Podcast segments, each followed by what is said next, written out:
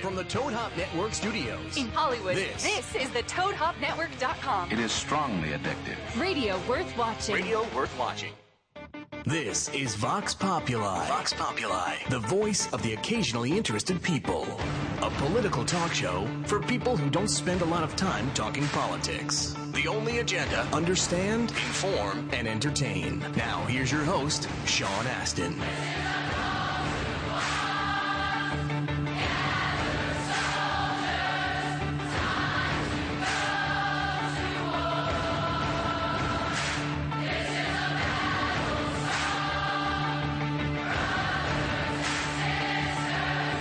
Hello there. Oh.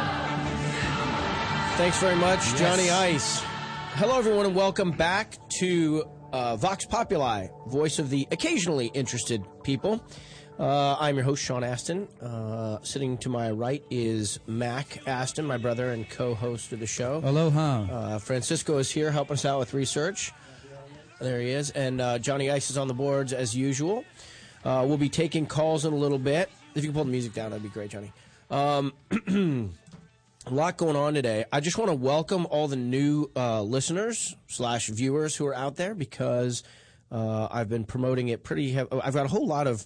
I have about fifteen thousand new followers on uh, on at Sean Astin, and so I've really been hitting it hard about this political show. A lot of people um, are skeptical when actors uh, branch out and do other things in their life, but uh, I've had a pretty um, uh, open and generous response from people who've uh, who've tuned in and listened to the show and understand that it's my mission to um, create a constructive forum for conversation that's. Uh, um, based on issues that are that are important to us, politics is not a dirty word. That kind of good stuff. Um, so, welcome to all of you.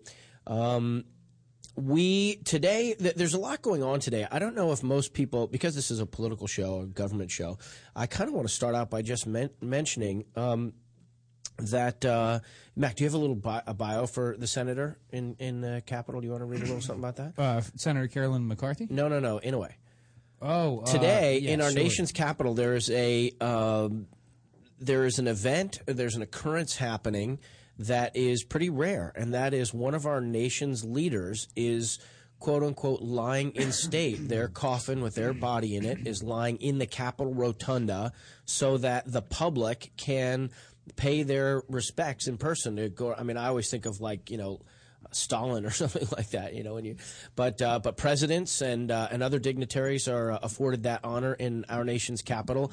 And today, um, Senator Inouye from Hawaii, the great state of Hawaii, who had uh, he was uh, lost an arm in the uh, Second World War. He was he was uh, a Japanese.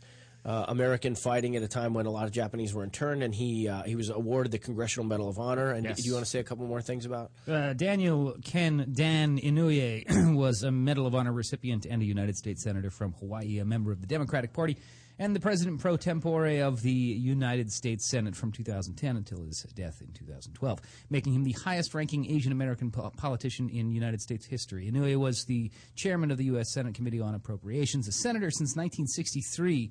Inouye was the most senior senator at the si- uh, time of his death. He was also the second longest serving U.S. senator in history. Inouye continuously represented Hawaii in the U.S. Congress since it achieved statehood in 1959 until the time of his death just a couple of days ago, serving as Hawaii's first U.S. Uh, representative and later a senator. He was the first Japanese American to serve in the U.S. House of Representatives and later the first in the United States Senate. Before then, he served in the Hawaii Territorial House from 54 to 58 and the Territorial Senate from 58 to 59. He never lost an election in 58 years as an elected official. He was pretty great. I saw some footage of him uh, during the Watergate uh, trial. He was uh, instrumental in, in helping uh, move the legal. Uh, He was an incredible uh, dude. yeah. So I, I just want to start. I just wanted to start out by saying that um, we have leaders in this country who are worthy, and and uh, it's it's always great to see them honored accordingly. And, and so now the listeners of Vox Populi know that uh, Daniel Inouye is uh, is has passed and is being honored. In in World War II, he was a, a part of the uh, 442nd Regiment, which, uh, which was a regiment of uh, Japanese Americans uh, who were serving uh, in the Italian theater, if you will, the European theater. And they were the, the, the most decorated regiment in history in that, I think there was a ridiculous amount of Congressional Medal of Honor recipients, a ridiculous amount of Purple Heart recip- recipients, and Inouye in, in, in particular received his Purple Heart for a very dramatic experience. Uh, I don't know if you want to get into it or not. Let's we, we have a certain amount of time. I want to I want to dig in, but I just wanted to make I just wanted to take a moment to to honor and recognize Senator Inouye and and uh, and his constituents and all Americans who benefited as the result of his work. So we we can find another time I think to go into really lauding and celebrating his accomplishments. That is uh, the one you're talking about is, is staggering, of it's course. ridiculous. So the the other big thing that's happening right now is that the uh, the Congress that I kind of feel like I have to mention before we get into our topic of the day is that the uh, the Congress of the United States is under the uh, the leadership of of uh, House Leader uh, Boehner is is going to vote on the so-called fiscal cliff. Um, issue and they've they're going to vote for what they're calling the plan B which um, Wait a minute. well, that's something different uh, entirely. But uh, there, and it's a it's a, it's a um, uh, a political posturing maneuver to give them uh, to give Republicans in the House uh, kind of plausible deniability when they ultimately come to some sort of uh, ultimate compromise that the Senate is willing to pass and that the president is willing to pass, and and um, or. Uh, worst case scenario, they uh, we, we sort of go over this fiscal so-called cliff. Um, I just kind of thought it was interesting to mention because I've I've sort of been projecting that uh, there will be a compromise before the end of the year that the country will not go over the so you know even if there's uh, temporary measures put in place that it was politically uh, you know untenable for for the president and for the Congress to uh, to actually allow taxes to uh, be increased on all Americans and to let you know the kind of draconian spending cuts that are supposed to take place in the military and in entitlements and so forth. So anyhow, I think that um, it looks more and more likely to me that they will arrive at a uh, solution. They just have to go through these little these little hoops. But I'm I'm on the record. What, you mean you mean to say the government's going to govern? Well, they're going to appear to govern. I think they're going. I think they're going to. Uh, uh, well, my case has been that there's a, a, a brinksmanship politics that has become the standard. That before any decision can get made, and this goes to the topic we're going to really get into today, the something crazy has to happen. Something so out of the norm, something so damaging and kind of irrefutably awful has to happen before the government can uh, act. You know, I mean, uh, in the wake of the 9 11 uh, tragedy, a whole slew of legislation just swept right through that would never have been able to get through before that. In, in um, uh, you know, the, and you can, you know, the sort of disaster legislation. But here, here we have the brinksmanship moment where uh, I mean, it was a year ago that the federal the debt limit was was being um, uh, debated whether they the president could uh, you know raise it and so forth. So uh, you know, or whether whether Congress would raise it or not, and the Republicans were really trying to use that um, moment to you know further uh, the the cuts that they thought you know should be in place. And and so there was anyhow it was it went uh, it went badly. We lost we were downgraded. Our, our our AAA credit rating was downgraded and and uh, it did hurt the economy. Just the fact of the way that the Congress was doing business was seen as unstable and and, and unhealthy. And so We went all in with a busted flush. something like that. Uh, and and you know so but it's all about the midterms and it's all about going back to their districts at the end of the uh, uh, you know at the at the at the end of their term and and saying you know well you know I did everything I could. Look we passed this bill today December 20 2012 saying that uh, you know we would allow taxes to be increased on uh, individuals who were making 400,000 and above. Uh, that was that you know we we we got the president up from that, and, and that's what we're willing to settle on. And and uh, and then when they ultimately compromise for more than that, they'll be able to say, you know, we weren't going to be the uh, the totally irresponsible party. And and both sides will say that they both use themselves, and and we just have to get the country is going to have to find a way out of the um, brinksmanship politics and. I'm just sort of mentioning that today's important because um, I think it's an indication from President Obama that he was willing to be. They both compromised a little bit, but neither enough, and, and I, I project that they will come to some sort of a solution. So, anyhow, I just wanted to bring that up. Um, talking about watershed moments or things that happen that create a, a kind of immediate groundswell of um, action, you know, legislative action, government action. Uh, there's lots of things that can do it. Um, in on Friday last, the country um, was had to uh, absorb the fact that yet another um, mentally ill individual um, who had access to legally obtained firearms went into, uh, in this instance, a school, a primary school, and uh, and killed uh, an extraordinary number of people in a very short amount of time. He killed 20 children and six adults, or five. I, I don't know the exact number. His mother he killed as well beforehand. Uh, so, um, one thing that has to be set up front is any conversation about gun control or you know a, a revising and adjusting how we how we look at guns in this country um, has to happen alongside a discussion of mental health uh, care and how people are. Um, uh, and the kinds of care that's available to people, the readiness uh, uh of it, and the the, the uh, you know how um, the, the, availability of it, and, and whether or not people are, are getting the attention they want. Because in in the absence of destigmatizing certain uh, uh, aspects of mental illness and really focusing on a mental illness that needs to uh, that that needs to be more culturally understood, not just between doctors and patients, but the average citizen needs to just get a little bit more about what's going on, and then people have to be able to um, sound an alarm bell without infringing on people's rights. It's an issue that's going to take a long time to understand, uh, and it's and it, it has to be happening that process is happening and needs to be accelerated and so forth. So, so I, this next conversation that we're going to have about guns in America, um, I'm sort of I want to be on the record saying I know, and most people I know know, and most of the conversation that's out there that I've been following, the reasonable conversation says that um, mental health. Uh, is a major component to reducing the occurrences of these kinds of uh, catastrophic uh, rampages.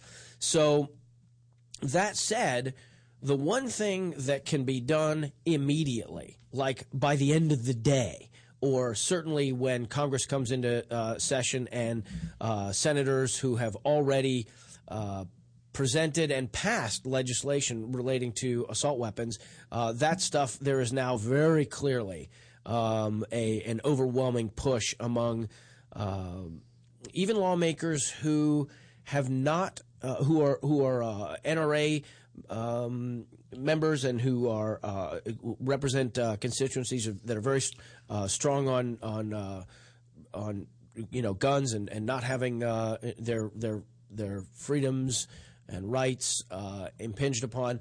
They now are even saying that looking at these military grade weapons and the the kinds of ammunition and the way that people are armed is um, it, we're, we're, the citizenry is not being uh, protected appropriately. So, and they're and they're talking about uh, needing to do something. So for me, you know, when that thing happened, I spent all day Friday with my wife sobbing, crying. We have three children, two of whom are the ages of the of the the children who were killed in uh, in Newtown, Connecticut. Um, we you know we we agonized, you know, as extended community members because we're all part of this country, and uh, you know, we we had to find ways to not talk about, but sort of, you know, to broach it with our children and, and, and not kind of overwhelm them, but also not leave them totally in the dark in case they get blindsided in school. And so, and then we, you know, of course, I have this political radio show and I watch and I listen and, um, uh, to everything that I can and, and read what I can. And, and, uh, my initial feeling was so strong. There was such outrage I had. I was so angry. I mean, I just was so angry because it's the kind of thing that's predictable and if not preventable, we can certainly do things to uh, m- mitigate some of the.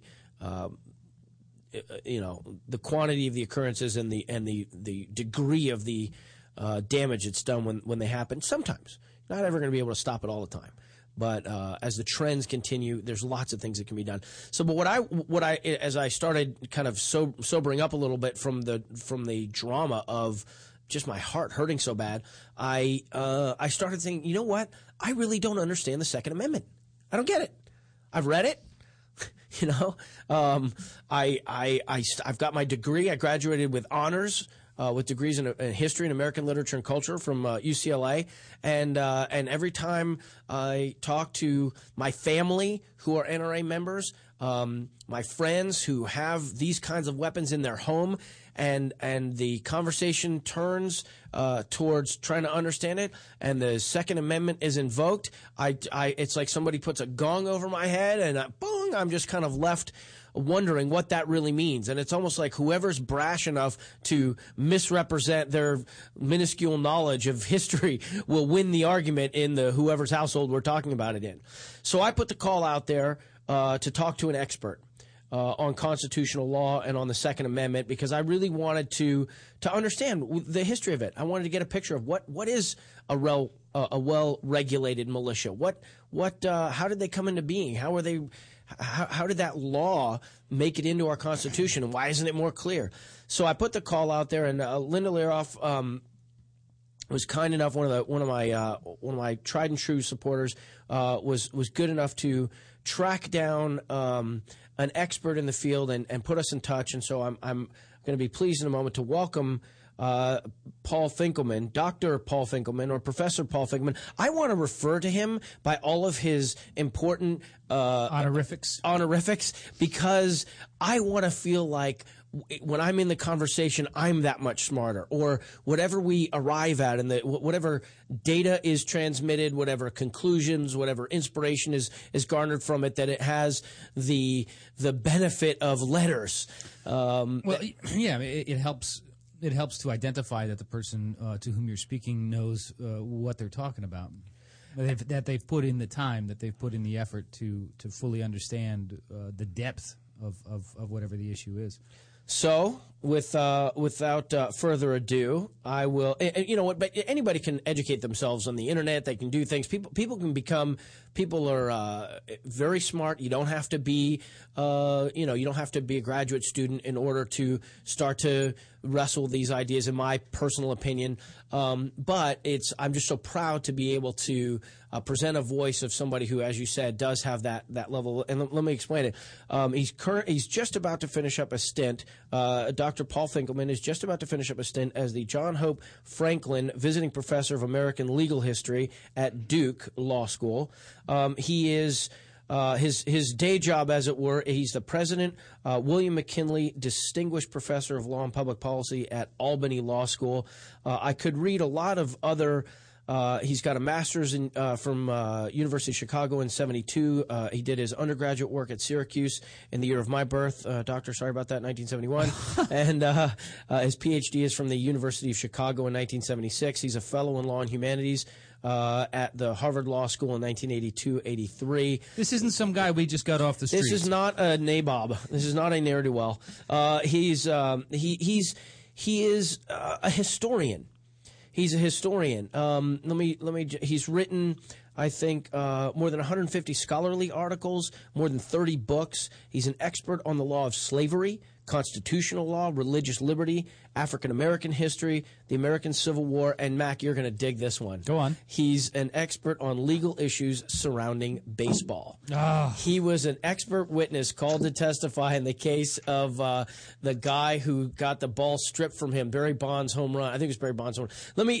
so, Oh no, kidding! I, I've seen this. I've seen him before. I've seen him in, the documentary about that guy. No kidding. That's so welcome world. via via voice, and for those of you who are actually watching live, uh, Doctor Professor uh, Paul Finkelman. Paul, hello and welcome to Vox Populi.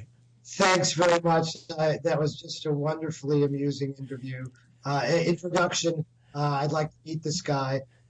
Can you hear me okay? Yeah, we can hear you. Mac is uh, Mac. Everybody loves Mac. Mac is. I, people tune into the show. They're tired of hearing me. They just want to hear more of Mac. He's. Uh, everybody loves my, my little brother who's taller than me. But uh, and he's a big baseball fan. So at some point, you two are going to have to get into it about this whole because you actually were you the first person to really write on this baseball thing. I once wrote a law review article on why a fan owns the home run ball. if he catches it, which turns out to have a lot of interesting legal questions about property law Mm. and how property transfers from one person to another. Yeah. Uh, and so I happened to write this article, uh, and then uh, suddenly scholarship became reality when a guy named Alex Popov caught Barry Bonds' 73rd home run ball. Popov is effectively mugged in the stands, and he sues to get the ball back, and I'm his expert witness. But uh, I think we're here to talk about more important issues. We are, we are, I, we we are indeed. I, I Well, just yeah, um, possession is still nine tenths. Oh, brother. that's what that's what we're talking about. All right, let's let's go. Um, so so Paul, you y- you um, why don't you just you were exposed to the, the whole country was exposed to this recent. Um, you know, mass killing of twenty, uh, you know, six-year-old kids roughly, and and uh, and six adults in the in the primary school. Did, did you have a first? Um, uh, what was your first blush feeling when you, aside from just the horror of it, was there something that occurred to you when you first uh, saw the news? Um, my first thought, of course, was the horror of it. I was in a business meeting in Tulsa, Oklahoma, and suddenly one of the people got a uh, a message on his cell phone to check the news, and we all just sat there stunned. I was with a uh, physician who, of course, had spent his whole life trying to save lives, and he was just angry and shocked and the people around the table, I think, run the spec ran the spectrum from kind of liberal Democrats to moderate to moderate Republicans to conservative Republicans. There was nothing political about this discussion. Everybody was just in shock. Everybody was anger, angry, and uh, it's time that we take the issue of guns out of the context of are you right or are you left, are you red or are you blue. Uh, this is not about these kinds of issues. This is about how we read an 18th century constitution and how we logically and rationally apply it to the 21st century. And it is about, in part, I think the willful misreading of the Constitution by a majority of the Supreme Court to make nice to uh, their political constituency. And I, I, think that has led to great tragedy. Uh, the other thing that struck me about this is here we go again. This is not the first time. The only difference between the kids in Connecticut and the kids in Columbine was 10 years. Any of us who are parents understand that. Your kids are the same age as the kids in Connecticut. My kids are the same age as the kids who died in Columbine. Uh, and in a couple of years, my kids will be the same age as the kids who died in a movie theater a few months ago. Or Virginia we live Tech in a society or, where could, yeah. anyone can get a weapon that is not a hunting rifle, that is not a weapon for personal self-defense. It's not a pistol that you might carry because you're afraid somebody's going to mug you. This is a weapon designed to go to war. I come from upstate New York where all of my friends hunted. I love venison. I, I, was just out in Minnesota with some friends, and we had this spectacular dinner that included venison and goose sausage, uh, shot, uh, hunted by by the brother of the person who was throwing the dinner. It was a spectacular dinner. Uh, this is not about the right to hunt. This is not a, about the right to have perhaps a pistol for personal defense. This is about whether we want to flood the United States with weapons and the accoutrements like Kevlar, like body armor, that go with these weapons that have nothing to do with anything except people going to war with each other. All right, and so let me to tolerate that. We'll continue to get more of these. All right, let me let me um, first just kind of I want to say for my audience, you know, I I know. Uh, lots of members of the NRA. I know lots of people who, who own and use guns. Um, all of them are loving, conscientious, thoughtful, uh, caring, responsible people who um, are just as horrified by what what people saw on uh, well, what we all experienced, what was what befell that that poor community in Connecticut, uh, as as the the next uh, the next citizen. Um, what seems to happen is that a little bit of time passes. Uh, the NRA has gone incredibly silent, pulling down their website, uh, not responding to people's questions. And now I understand they're going to make a big, some sort of a big uh, press conference tomorrow that may or may not. I sort of anticipate that they're going to they're going to have some serious movement on gun legislation that will that will uh, sort of at least move in the direction or give them deniability for moving in the direction of of uh, what is now clearly overwhelming public sentiment against. Sean, you should understand that the NRA opposed legislation banning armor-piercing bullets. Okay. Well, we'll, we'll see, but now public opinion is now public opinion is riled to a, an extreme degree. So we'll see how. So you you make it, and there is a gigantic split, I think, between the average members of the NRA, like my cousin who's a hunter, and the leadership of the NRA, which is both fanatical in in their belief in you should own any kind of weapon. I'm, I'm waiting for the NRA to argue for personal tanks. And uh, the membership. Well, I, mean, I, tell you what, uh, as we as we get into a, a conversation uh, um, uh, about the about the Second Amendment, it is an interesting thing. You know, weapons grade plutonium, a tank, a bazooka, uh, a, sh- a, shoulder rock, you know, a mortar. Uh, like, at what point now that an we can the, the F sixteen?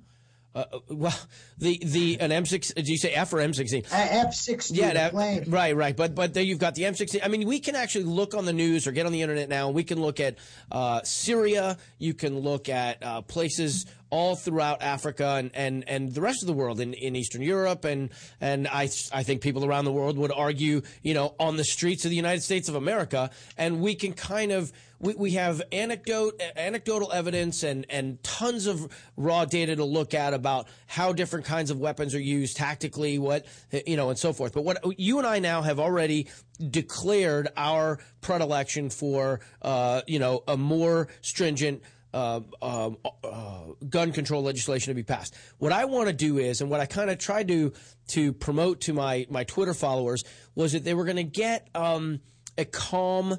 Uh, you know, kind of focused reading uh, using your expertise, Uh, and and I'd love to I'd love to sort of take our take our the the horror and the outrage or whatever else we have on uh, on our bodies right now, and just set it to the side for a minute, and just start talking about the Second Amendment and when it came into being and how it came into being. I read, I, I, I tweeted out um, an extended, uh, long Twitter thing that actually had a.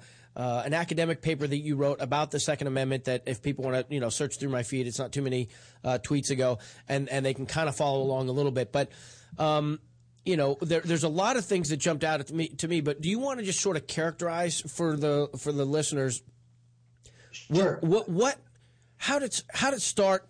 What it mean? What was it meant to do? You know, and just, just give us a basic framework in the day. Take us into 1750, okay. what is it, 17? Seven, it's the 1780s and 17 to 1791. right. Okay, so go. So let's, so you're going to have to pretend that you're back in a college classroom for a couple of minutes. Uh, I'll we can take it. We can all, we can all take it. as possible. We, none of us have homework, so we can all take it.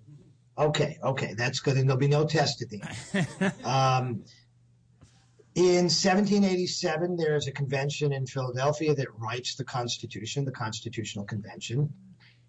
It creates a stronger national government than had existed under what were called the Articles of Confederation. One of the clauses of that Constitution said that Congress would have the requirement, the authority, the power to create militias and to provide the militias with arms and to provide them with rules for governing the militias. Uh, um, it also provided for the calling forth the militias to suspend, to suppress rebellions and insurrections. Um, let me read the clause from the Constitution. Congress shall have the power to provide for organizing, arming, and disciplining the militia, so Congress will provide the guns for the militia. Congress will provide the book on how you discipline the militia. Congress will provide the rules for how you organize the militia. And for governing the militia, I'm skipping a couple of words here because I don't want to be too lengthy, when it's called for service in the United States. So if you call up what is today the militia, which would be the National Guard. If you call up the California National Guard for a national emergency, then Congress has set the rules for how you govern the California National Guard. And then it says reserving to the states the appointment of officers and the authority of training the militia according to the discipline prescribed by Congress. So the state governors could have, could appoint the, the generals to run the militia and the other officers, and they would be the state militia except when called up. But their guns and their rules and their regulations would all come from the national government. The idea would be that you would have a citizens' army when you needed it, but that you wouldn't have a giant, large standing army, a professional army all the time. Tell me, what did a citizen army look like? Did did people keep the guns in their homes? No, people kept the guns in their armory. They, when I where I grew up, there was a, a town armory, and and people, the militia kept the militia weapons in the town armory for the most part. And this, by the way, was different than in the colonies, which fought the revolution, where uh, farmers grabbed their guns and went, and went to militia training. And the difference is that, that the new national government wants, on one hand, to respect the history of the citizens' army, and on the other hand, to say we need a more professional army. We need the same kind of guns. You can't have an army where 15 soldiers come up with 15 different weapons. Um, we want some uniformity. We want similar caliber of our weapons so that we can produce bullets for everybody and not have to have you know 15 different boxes of bullets because you got 15 different kinds of guns. There are lots of reasons for doing this, but here's the point when the Constitution was being ratified, some people were afraid of the Constitution for a variety of reasons. Uh, some feared a new strong national government. Some uh, people like Patrick Henry in Virginia, who's the governor, um, and George Clinton, who's the governor of New York, don't want a stronger national government because that will diminish their political power. If you have the big president of the United States, then being governor of Virginia isn't quite so important. So these people are known as anti-federalists. They oppose anti. Anti-federalists. I mean, anybody who, who is trying to make sure, in this particular context, that the the United States of America, the centralized government in D.C., has the power to raise and control the the, the state militias, basically, or at least uh, to to arm them to their level of satisfaction and to manage and and, and organize them to their satisfaction the, the, anybody who opposes that, who wants strictly, they're called anti-federalists. Right. Okay. Now they oppose other things as well. They oppose a national Congress. They oppose a president. They oppose the Senate. Uh, th- there are lots of things that they oppose. Basically, they don't want a strong national government. What they would like is 13 states that are kind of like a federation that get together once in a while, but basically don't have a strong national government. To give you an idea, uh, before the Constitution is ratified, every state has its own trading policy with foreign nations. So when the United States in 1785 is trying to to uh, negotiate a trade agreement with the British, the British say, we can't negotiate with you. We have to have 13 separate agreements with 13 separate states. So that's what the Constitution is trying to get rid of this diffusion and create a stronger national state. Now, the supporters of the new national government are people like George Washington, who had suffered terribly during the war because of the weakness of the national government. And by the way, he also suffered because the state militias were often incompetent. He wanted people who would be trained under the same system of training.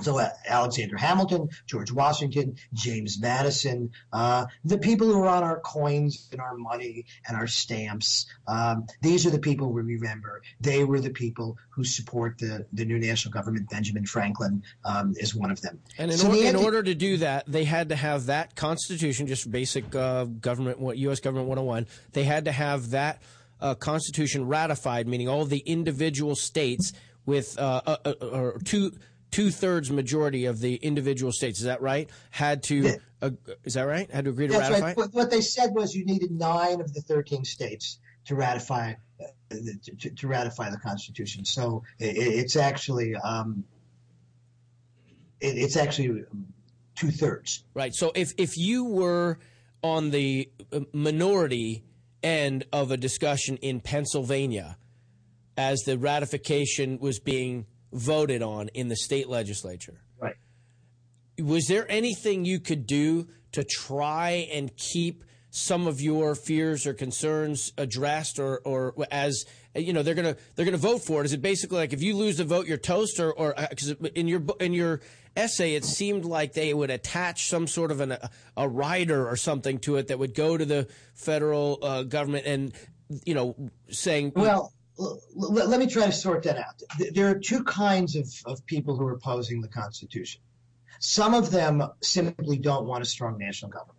Patrick Henry is a good example. Uh, these are people that James Madison actually called dishonest Federalists. And then there were other people who were con- who were not afraid of a national government, but they wanted what they called a Bill of Rights. They wanted some protections. They wanted protections, guarantees. For example, when Madison is campaigning for the ratification of the Constitution in his home county of Orange, Virginia, he runs into a lot of Baptists. Now, you have to understand, in Virginia in 1787, the Episcopal Church, which is the American version of the old Church of England, is the official church in the state. And so, in order to be a minister, you had to be an Episcopal minister. Baptist ministers weren't allowed to perform marriages. They they were sometimes whipped, they were sometimes fined, they were sometimes jailed. Baptists had to pay taxes to support the Anglican Church or, or now the Episcopal Church. And so the Baptists came to Madison and they say, we don't mind a strong national government, but we want some guarantees of religious freedom because we're being oppressed by our own government here in Virginia. We don't always want, also want to be oppressed by the national government. So that would be the demand for a Bill of Rights. So after the ratifications in some states, one of two things happened. Either as a compromise, the Federalists who got the ratification through turn to the anti-federalists and say, look, if you guys got some amendments you want, we're willing to pass them on to the national government. You know, tell us what your amendments are. That happens in Virginia, for example. And Patrick Henry writes about 40 amendments that he wants. In Pennsylvania, which is the second state to ratify the Constitution, and it ratifies it overwhelmingly. Um, the anti-federalists simply walk out and they go to the local tavern and they write up a list of amendments that they want. And it's a long laundry list of what they call the demands of the minority of the Pennsylvania Convention, because they're clearly in the minority. And they ask for many things. Now, when Madison is in Congress after the Constitution is ratified. He takes all these demands, the official ones from places like South Carolina and Virginia, and the unofficial ones from the minority in Pennsylvania. And he reads through all of them, and he comes with a list of amendments which ultimately become the Bill of Rights. In doing so, he said over and over again that he's not going to do anything that's going to undermine the power of the new national government that's going to undermine the vigor of the new national government. All he's doing is basically promising not to do things that he thinks the national government can't do anyways. So when the Pennsylvania anti-federalists say, we want an amendment to guarantee our rights to go hunting and fishing, we want an amendment to guarantee our rights to carry weapons for personal defense, which they say, Madison completely ignores these demands. Says, you're not going to get those when they say we want an amendment to not allow for a standing army, so you can't have a professional army. Madison ignores those amendments. When people say we want amendment to destroy the Senate, remove the Senate, get rid of it, no, you're not going to get those. But when people say we want an amendment to guarantee freedom of religion, or freedom of the press, or freedom of speech, or the promise that the new national government won't disarm the state militias, because we're worried that this new national government will have a standing army. The president will become Caesar. He'll shut down the state militia and he'll declare himself dictator. You know, Madison thinks this is absurd. He thinks it's a it, it's a hallucination. But he says, look, i will give you an amendment to promise that the new national government won't destroy your state militias. Why? Because Madison assumes there'll always be state militias. He understands you need them to have a strong defense. You have to return to the people when you need a defense. So Madison's happy to say, and this is what he says, a well-regulated militia. By the way, this doesn't mean just a group of guys who get together and practice shooting. A well-regulated militia. That means regulated under the act of Congress on how you govern the militia. A well-regulated militia being necessary to the security of a free state. Okay, so that New York has to have its own militia. But th- does that mean the security of a free state from the government? Like, are those militias designed to be a buffer against the U.S. Army, or are they? Why do they need? Uh, because what you said is that the Constitution allows for the federalizing of those militias whenever they, when it basically at their discretion.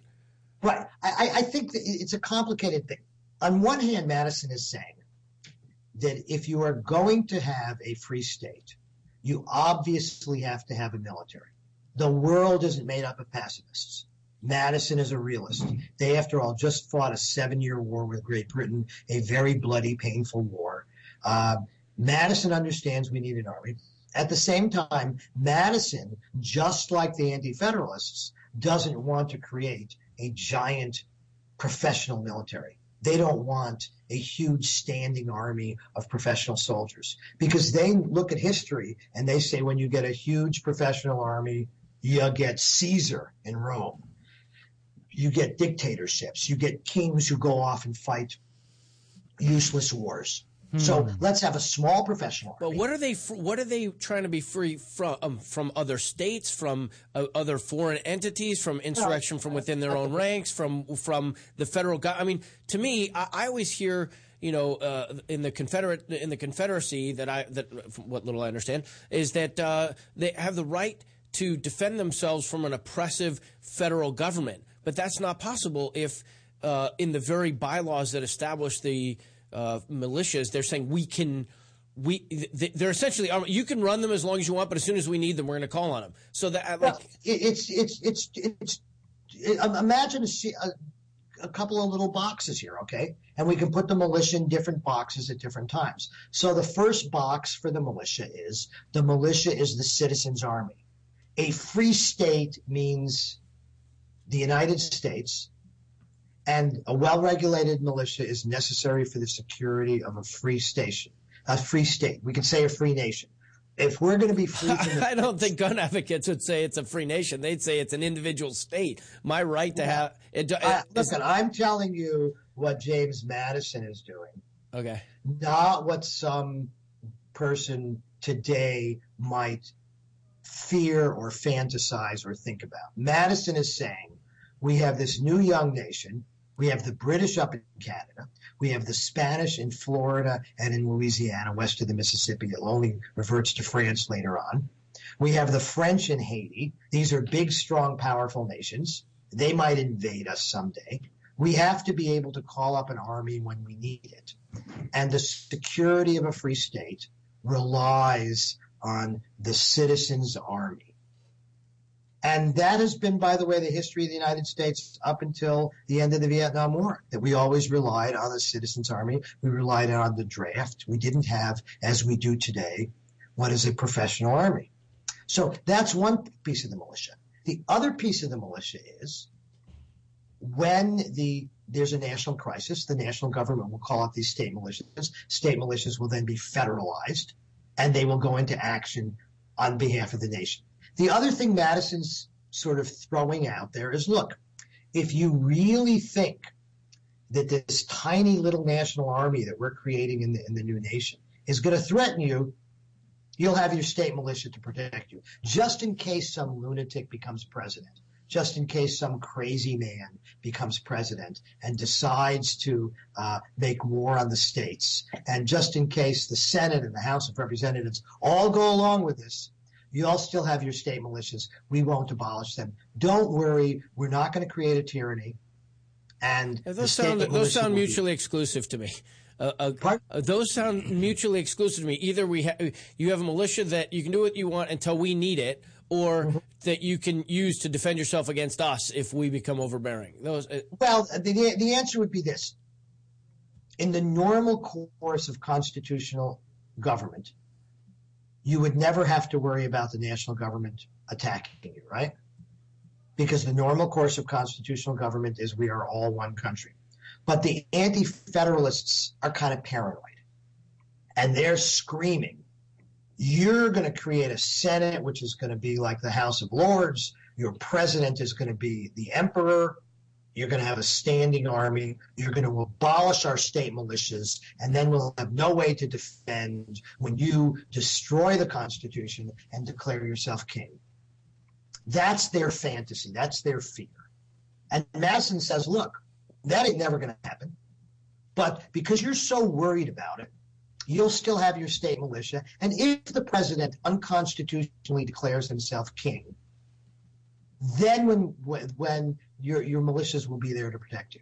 Does that make any sense at all? It does. It still seems like a. Go ahead, Mike. Well, no. There's a there's a question uh, via the the, the Twitter uh, from one of the uh, regular listeners um, uh, that says how how how would you explain all that Jefferson, Cox, and Adams wrote about the right to self defense with arms? That, uh... Well, um, Jefferson, Cox, and Adams. I'm not sure who Cox. Is. I, I, th- oh, I, I, think it must mean Tench Coxe, a C O X C. Um, yeah, that's it. You know, one of the problems with the all that they wrote is much of what they wrote is taken out of context. Uh, for example, there's a famous letter where Thomas Jefferson writes a friend and says, "I'm about to go to debate somebody." could you please send me information on the following issues? And then he says, I never like to go out in the countryside to fight without my arms. Mm-hmm. Now, what he's referring to is mm-hmm. not his guns. No, yeah. He's referring to the information that will enable him to win the debate. Right. But the NRA has pulled that out of context and say, here is Jefferson saying that you have um, you know, that, that I never go about the country without being well armed. But that's not what he's talking about. Now, keep in mind. Let, me ask you a question. If you were to if you were to do like a public opinion poll in the you know late 1700s about whether or not uh, people wanted to have the right to own firearms protected in the Constitution, it would you'd probably have a, a, a near unanimous vote in favor of guaranteeing that.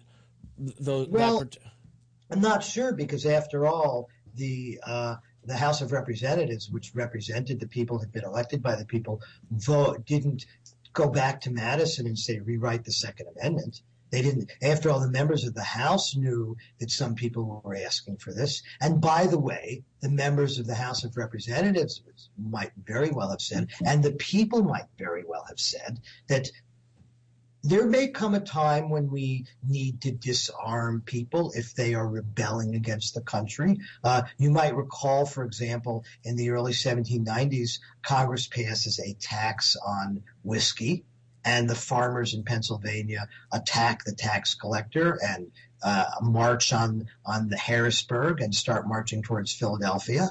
Uh, and the Congress sends out the army and disarms these people.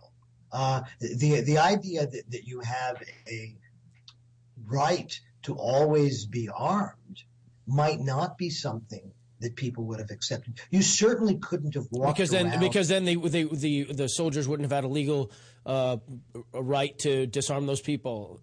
That's right, and and and you certainly couldn't have walked around New York City or Boston or Philadelphia or Richmond carrying your musket.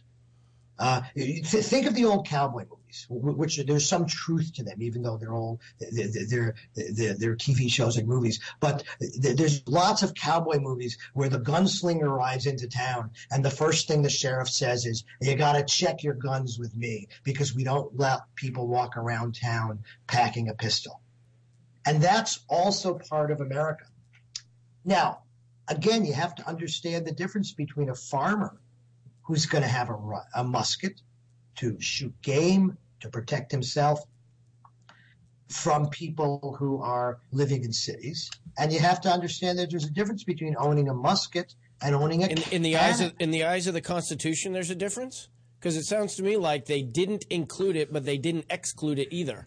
Well, I think the answer to that is because you don't have a constitutional protection for something doesn't mean that there aren't political and historical claims to certain rights. Let me give you an example.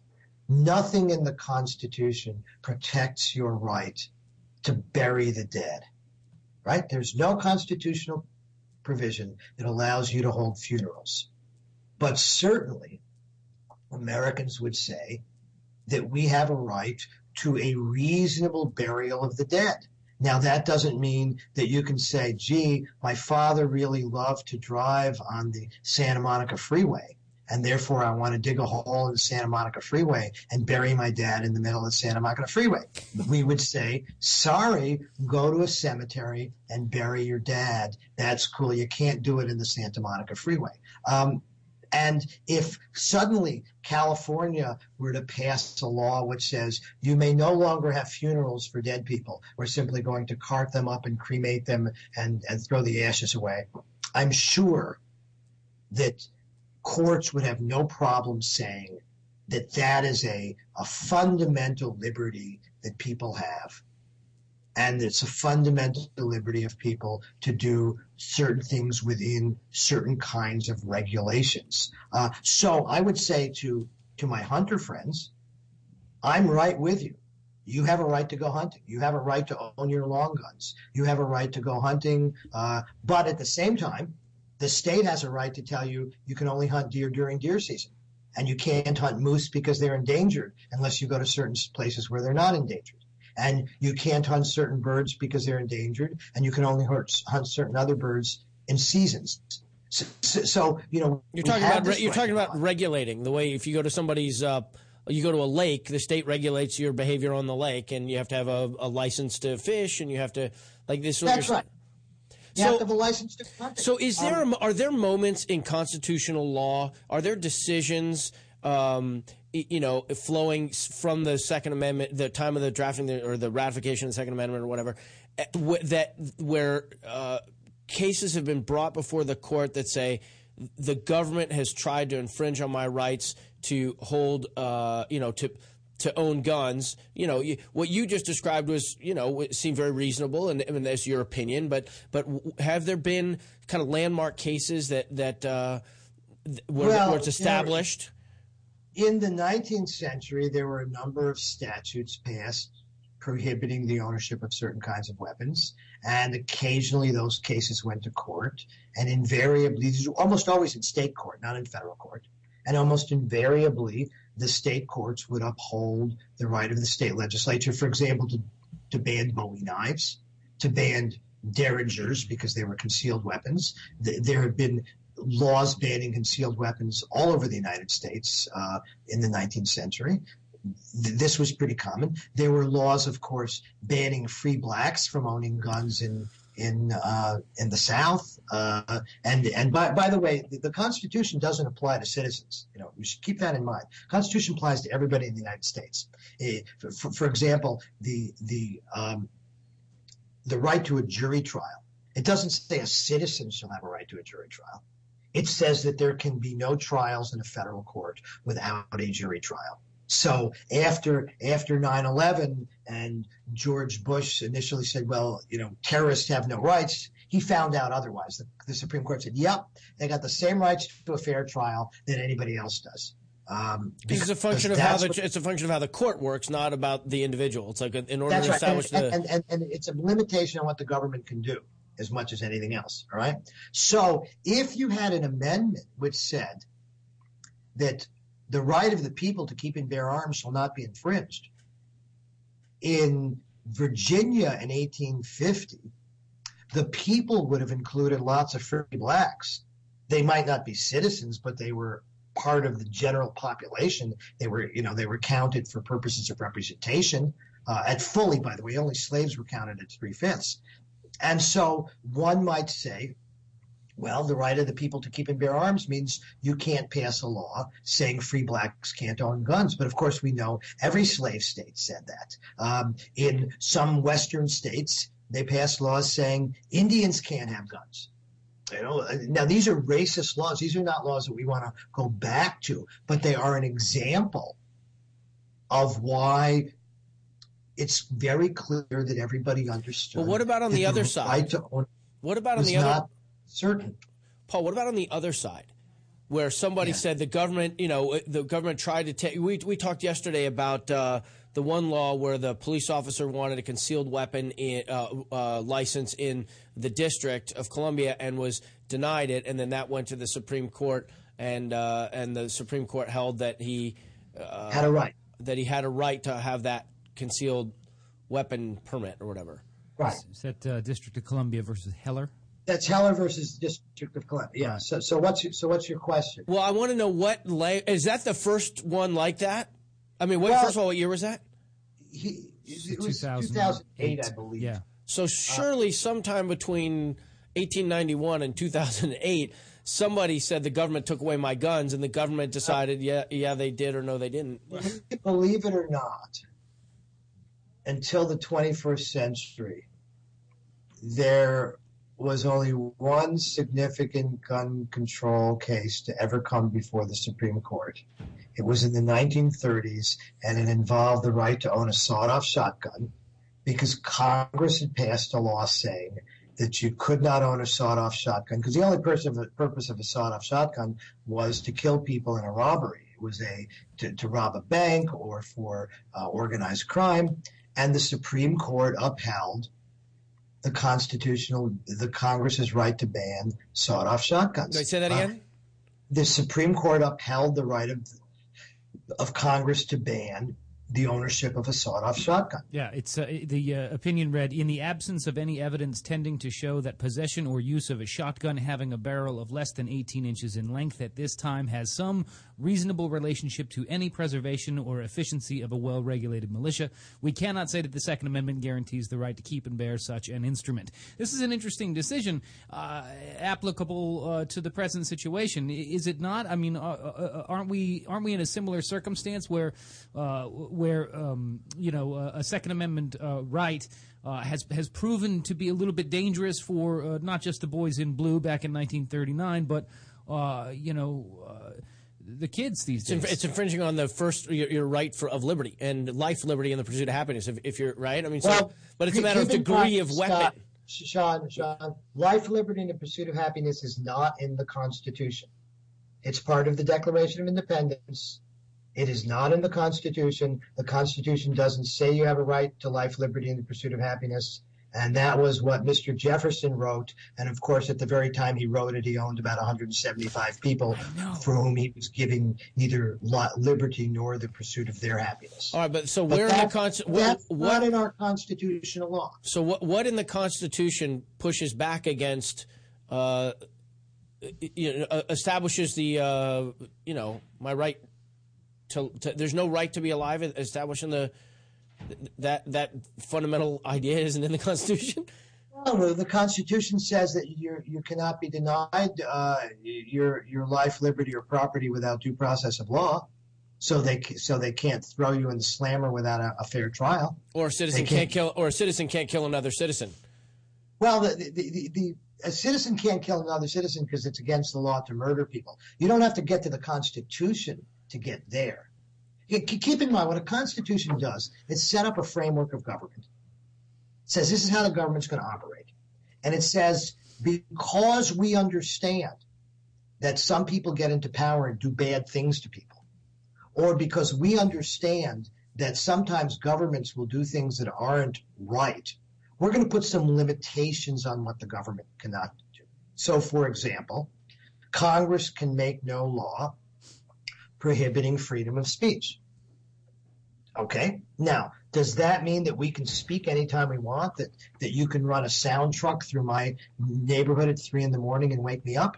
And the answer is no, because even though you have a right to say what you want, that is the right. You you have the right to your content of your speech. You can't do it anywhere you want. You can only do it in some places. We have a right to freedom of religion. We have a right to set up our temple, our mosque, our synagogue, our church, our cathedral, our kingdom hall. We can put up any of these things and we can go to worship.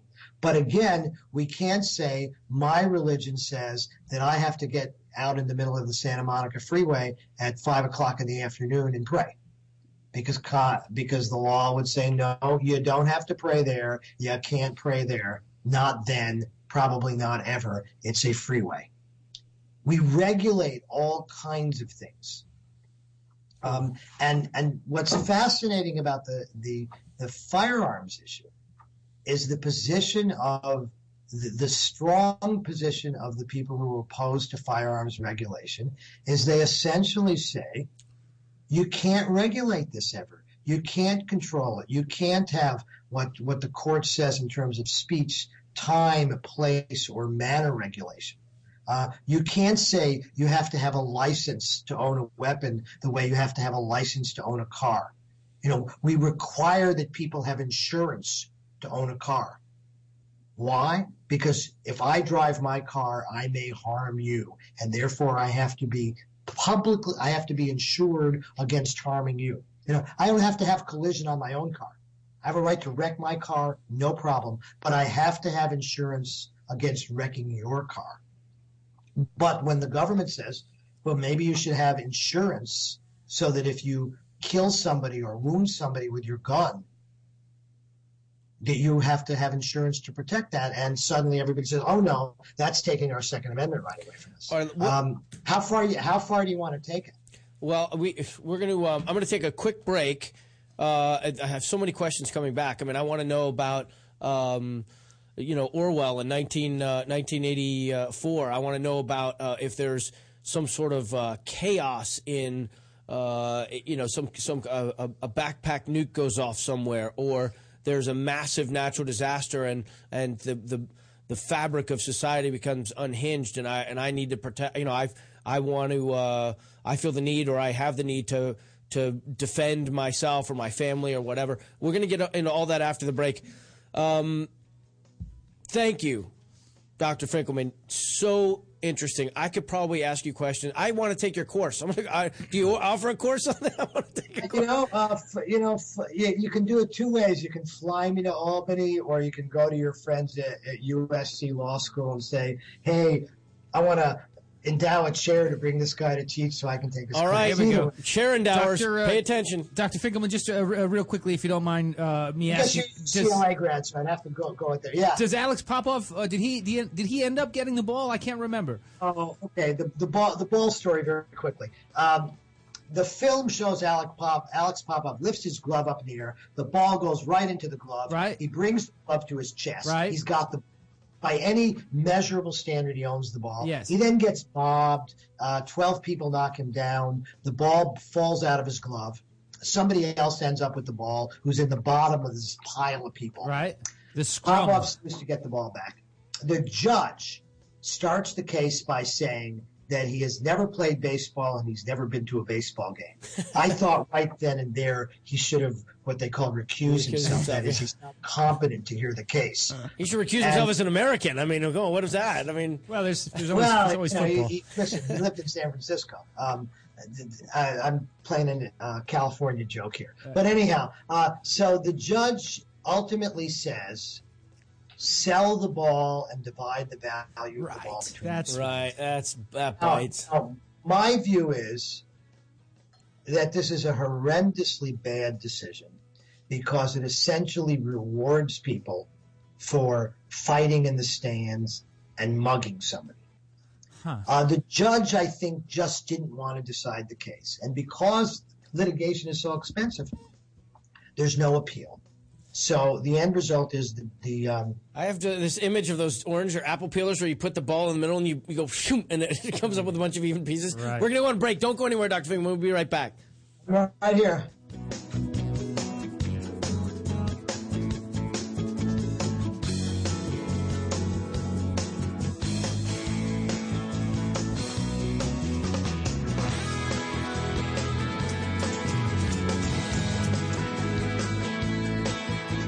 Listening to the Toad Hop Network, radio worth watching. The Soda Stream Soda Maker is fun as hell. The kids are going to love it. There's 50 different flavors, and it's healthy. There's no fructose, corn syrup, or aspartame. So pick one up at Bed Bath & Beyond, Target, Macy's, Kohl's, and Walmart. Or just go to SodaStream. To leave your house to shop, to crawl through traffic to the mall. Just to find the thing you wanted. isn't even there at all. Amazon.com is the answer. Shop at home in style and ease. Find exactly what you want. Ordering your stuff's a breeze. Books on tape, games galore, everything you're looking for. Kindle, cameras, electronics. Baby Einstein. Hooked on phonics. Blu-ray, Movies. and TV, Download. music, MP3, Pixar, Disney, microphones. pet supplies and doggy bones, World of Warcraft, Nancy Drew. Sims. The Scruff system too. Click Amazon. You'll smile with glee. Sometimes shipping's even free. Don't stress this holiday season searching for the perfect gift. Send giant freshly dipped strawberries from Shari's Berries starting at just $19.99. That's over a 40% savings. These strawberries are enormous, fresh, juicy, and mouthwatering, dipped in white milk and dark chocolate goodness. Covered with chocolate chips, crushed almonds, and decorative swizzle. Just go to berries.com, click on the microphone, and enter Toad Hop. And for Toad Hop listeners, they can double their berries for just $10 more. This is perfect for neighbors, friends, clients, coworkers, or just about anyone. They also make great hostess gifts or snacks for your holiday party. To get this special Shari's Berries offer, call 866 Fruit 02 or even better, visit berries.com. That's B E R R I E S.com. Click on the microphone in the top right corner and type in Toad Hop. Order now. Offer expires Friday at midnight. Hey, Toad Hop listeners, what's going on? This is Christian Harloff. And I am Mark Ellis from Schmoes Know. We are the only video reviewers accredited on Rotten Tomatoes. Look and now, you. Christian, Look somehow we got our own podcast on the Toad Hop Network. Yeah, it's a lot of fun. We basically go back and forth, and we have a co-host, Katee Sackhoff from Battlestar Galactica. We talk movies, just kind of back and forth, regular people talking movies. We start talking movies at tangents into a number of different things. Sometimes we ask for it, sometimes we don't. We take a lot of calls Yeah. from everybody in our uh, dutifully named city, Schmoville. Those are our fans. Have to take a lot of tweets. So make sure you check out the Schmoes Know Movies podcast every Thursday night on the Toad Hop Network from 8 to 10 p.m. Yes, indeed. And if you miss it, go back, watch it on the ToadHopNetwork.com, download it on the audio from iTunes. Because look, we see movies before a lot of people do, but we can tell you about them if you like them. Blah blah blah. You know that kind of stuff. Toot your own horn there with our Oh, press no, no, greetings. just While kidding. you are at our site or you're on iTunes, Yes. please leave a comment and rate the podcast. Make us number one because we need it. We have self esteem issues. Is that hunk of junk you call a car always breaking down and leaving you in the dust? Log on to Dyson-Motors.com and check out Dyson's full inventory online. With hundreds of quality cars in stock of all makes and models, you can find the next car of your dreams in minutes. And know you're getting super low pricing. Purchase a car today from Dyson Motors and receive a year of free oil changes. Bad credit? Worried about financing? Log on and get pre-approved in seconds. Go to Dyson-Motors.com and find your new car today. With GameFly, choose from over 6,000 titles. Play as long as you want and send them back when you're done. $8.95 to start, no late fees. Gamefly.com. Games delivered.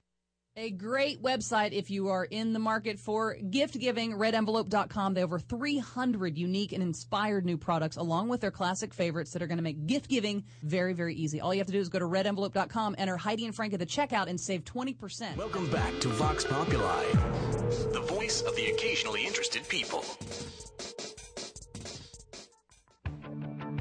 Welcome to hour number two of Vox Populi, a political talk show for people who spend more time managing their lives than their point of view.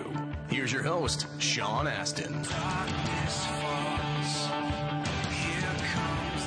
Hello, everyone, and welcome back to Vox Populi. I'm going to, before doing anything else, mention that Shari's Berries. Sherry is a friend of the family, I would say. Uh, Sherry. Shari's Berries. Sherry's a friend of the family. This is actually a uh, a full blown sponsorship plug we're doing right here. You want, you want Um, to do it? You you want to do it? You got as long as you really mean it. You got to do it like th- you've had these chocolate covered strawberries. Let They're me, good. tell you, let me tell you a little about Shari's Berries. All right, come on now. Oh no. Here we go. See how he does. Do you get to see all your friends and family during the holidays? Who will you miss this year? Who are you excited to see?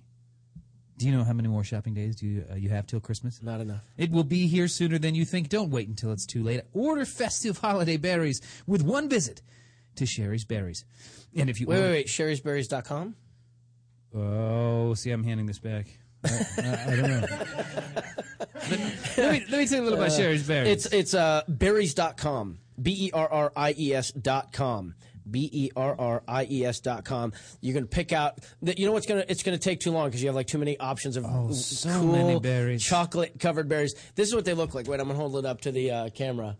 Can they see it? I want them right now. Is there any way we can get Sherry to deliver Sherry, some bring- on bring air? some berries. I think the, I think the commercial will go better. Uh, to access this, oh, there's a call to action. To access this special 19.99 Shari's Berries offer, call 866 Fruit 02. Not what Mac would think it is. 866 Fruit 02, or even better, visit berries.com. B E R R I E S dot com. Uh, click on the microphone in the top right corner and type in Toad Hop. Type in Toad Hop. Go to berries.com, click on the microphone, and type in Toad Hop. Order now. Offer expires Friday at noon. Uh, they, I stand by that product. The Shari's Berries chocolate covered strawberries are a, incredible, and I would even, you know what? I want to send some uh, to Dr. Finkelman. So I know your address. If, if, if I, I have your address, I'm going to send you some Shari's Berries, Doc. Uh, that sounds awesome. All right. So now that we've covered our uh, our advertisements for Shari's Berries, um, what kind of berries? They're they're strawberries. Okay. And they're dipped in chocolate, and then Oh. they're and then they're shipped to you in these boxes, and it's like you've just won a little a little lottery. You've, you've won Um, a sweet lottery. Sounds awesome. All right, so Lordy, Yeah. this Yes. I, this idea that oh, bro, you two you two are going to get along just fine. Peas in a pod. Mac and Paul, the Mac and Paul show. Um, there's so many places to. Let, let's talk about this idea of civil breakdown. You know, it Okay. happened in Hurricane Katrina. I lived during the LA riots here in Los Angeles. Um, I don't know. What are some other big ones in uh, at least in the 20th century that we know about? The Jer- Jersey. Which one? Oh, Staten. Oh, in the hurricane. Oh, yeah, but I you didn't see How, like about, how about blowing up a federal building in Oklahoma City? blowing up the federal. Well, but that's different. I want to I want to try and just for the moment. How about 9/11? 9/11, yeah, not, but that, but again, those were the, that's a real collapse in our social structures. In 9/11 in Oklahoma Okay, City, that's, that's people fair. I, I see what you're getting at. You, you you have a collapse in the social structure when there are riots that get out of hand, and when you have a natural disaster that ca- that requires immediate action. when when the government prevent- when the government can't be responsive to the needs of the people. So if something, Well, I mean, or, well, wait a minute though. You see, after well, th- think of the think of the earthquake in San Francisco uh, the day before uh, when the World Series was going to be played. About in the I guess that was in the early 1980s. 89. Uh, okay, late 80s. Yeah, the 89 World the earthquake. Um, I think the government did a marvelous job of protecting life, of saving people, uh, of but the government also did things like tell people you may not go to your house. No, you may not retrieve your belongings. And effectively, that means your belongings may be destroyed. You may never get your belongings. We have to do this for your safety and for the safety of others. But this is for the not. This is the point at which the government can institute martial law. It took it took like three days between the time that uh, the Rodney King riots uh, verdict was read and, and the, the the buildings were burning and so forth. It took like two and a half, three days before the National Guard got called up and you know uh, uh, Humvees were driving into you know occupied Los Angeles and and so forth. There are during certain natural disasters you know, in a in an economy in a in a in a, a place that's overpopulated, it's hard enough to move around on the streets with you know when everything's fine because of traffic, you know, overpopulation, everything else. If all of a sudden some, you know, terrorist attack or natural disaster uh, or some other some other political upheaval, some force majeure happens where citizens do not feel are not safe. They're being robbed. They're being you know uh, uh, pillaged, raped, whatever. You know what I mean? There's there there's uh, wh- is there anything in the Constitution that either protects or prohibits? uh, Americans from having whatever arsenal they need in their home to protect themselves against the banding hordes of you know maniacs that would do them harm. Is there anything? Well, the the Constitution protects your right to your property. Constitution says that the government take can't take your property without due process and just compensation. The Constitution uh, essentially gives people enormous individual liberty to do many things. Uh, I, I think you're almost getting at it in a kind of a backwards way. It isn't a question of what does the Constitution protect, because the Constitution, as I said, sets up a form of government. And by the way, most of our government is done at the state level, not at the federal level. Uh, when there's a riot in Los Angeles, it's the governor of California who is going to be the first guy on, on the scene. And the Constitution of the governor of, of the state of California undoubtedly gives the governor the power to declare martial law, to send in the National Guard, to send in the police, to close down roads for purposes of public safety. There's all kinds of legislation like that. Um, that's what the Constitution does. Uh, it doesn't either give you or not, not give you the right to say own a, a pistol to protect your, your home from invasion. There's nothing in the Constitution one way or the other that says you have a right to have that pistol. That would be regulated by state law. And the question is, is how do you regulate that according to state law? And one of the essences of a, of a system of federalism is that we generally give local authorities, states or cities or counties, vast discretion on what they are going to regulate and how they're going to regulate it.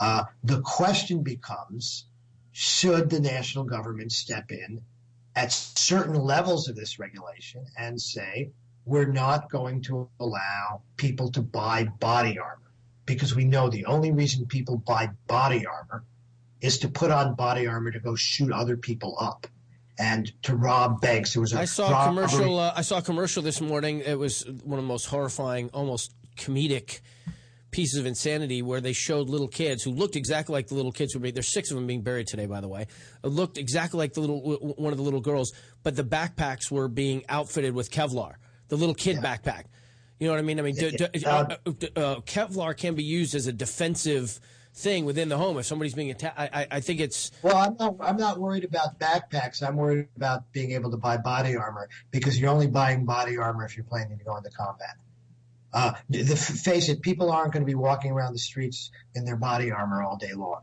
Um, and, and, and, I, and I think we have to be serious about understanding the distinctions between the fact that you can occasionally show a benign and peaceful use for something Take take take a take a, an automatic weapon or a semi-automatic weapon that, that has a has 20 bullets or 19 bullets in the clip. You can't claim that you're going to go deer hunting with this with this weapon because the fact is you get one maybe two shots at the deer and the deer is gone. People aren't buying these weapons because they are hunters or because they are sportsmen. They're buying them either because they are planning to do something violent or they think they might want to do something violent. I, ju- I just heard a collective. I just heard a collective. Uh, it was like people listening to this conversation were waiting for the chink in the armor to happen, and they just got it because you know probably a lion's share. I would say a preponderance, if not almost all of the people who buy these guns, don't intend to go out and, and actually physically you know kill people. They they want the ability to uh, do that, but that's not their their so, intention. So let, let, me let me let me ask you. Most states require that you keep your gun locked in a in a locked gun closet, right? Yeah. Especially especially those kinds of weapons. Uh, all gun safety people would tell you you should never leave bullets in these guns because that's how little kids get killed. So you're not buying them to protect yourself from the home invasion because by the time the home invasion takes place, uh, you know, you're not going to be able to unlock the gun case, get the gun out, load it. Uh, See, I feel like when we get into the scenarios, it's like we get into the weeds. I want to know, like, is is the solution towards what is clearly an abdication of responsibility on the part of the government, the cowardice of a lot of legislators, legislators to to navigate these weeds to make sure that people who have a right or who have uh, who, who have a feeling that they should have a right are as you know uh, are as uh, mollified as possible, and the people who have a right to be protected are as protected as possible. I feel like the legislators have have have just punted time after time on this thing, and there's and, and, I feel like when we go into the weeds, we, we, where do you go? Do you make a constitutional amendment to the Second Amendment, where you start? I don't. Specific- I don't think you need a constitutional amendment. I think you need simply rational meaningful legislation that does a number of things. One of the things it does is to say that if you want to have a gun, you have to pass a gun safety test. Just like if you want to have a car, you have to pass a driver's test. If you want to fly a plane, you have to have a pilot's license. Uh, I don't think this is a, a particularly onerous thing. And I think this is something that the NRA, if they are serious about the rights of people to own firearms, ought to jump on and say, yeah, we would love to train everybody in gun safety and the proper use of, of firearms. So, so that's the first thing. You start saying we, we, we have to have a, a actual safety. You also have to have insurance because like everything else in our country, when you leave your home and you take lethal things out of your home, you have to be able to make people whole if you damage them. So I have insurance on my car. I should have insurance liability insurance on my gun. I can't imagine can, an insurance company wanting to take that risk. Because, well, the insurance company will, will, will take that risk because there are an awful lot of gun owners, and yeah, most of them aren't going out there and shooting there's people. There's money to be made, man. Yeah, but just a few bad incidents where the families sue against wrongful death, and they and they can they could go well, to the insurance there, company there for are, the full. You know, you you insure to most lawsuits settle for the limits of the policies and the policies are based on on on, you know how much you pay for the policy. I, I, mean, I think these are relatively easy things to work out. The next thing you do is you make a rational decision about what kinds of firearms make sense in our society. Because as you pointed out, if you are allowed to own what we generically call assault style rifles, assault, assault weapons, whether they're semi-automatic or automatic weapons.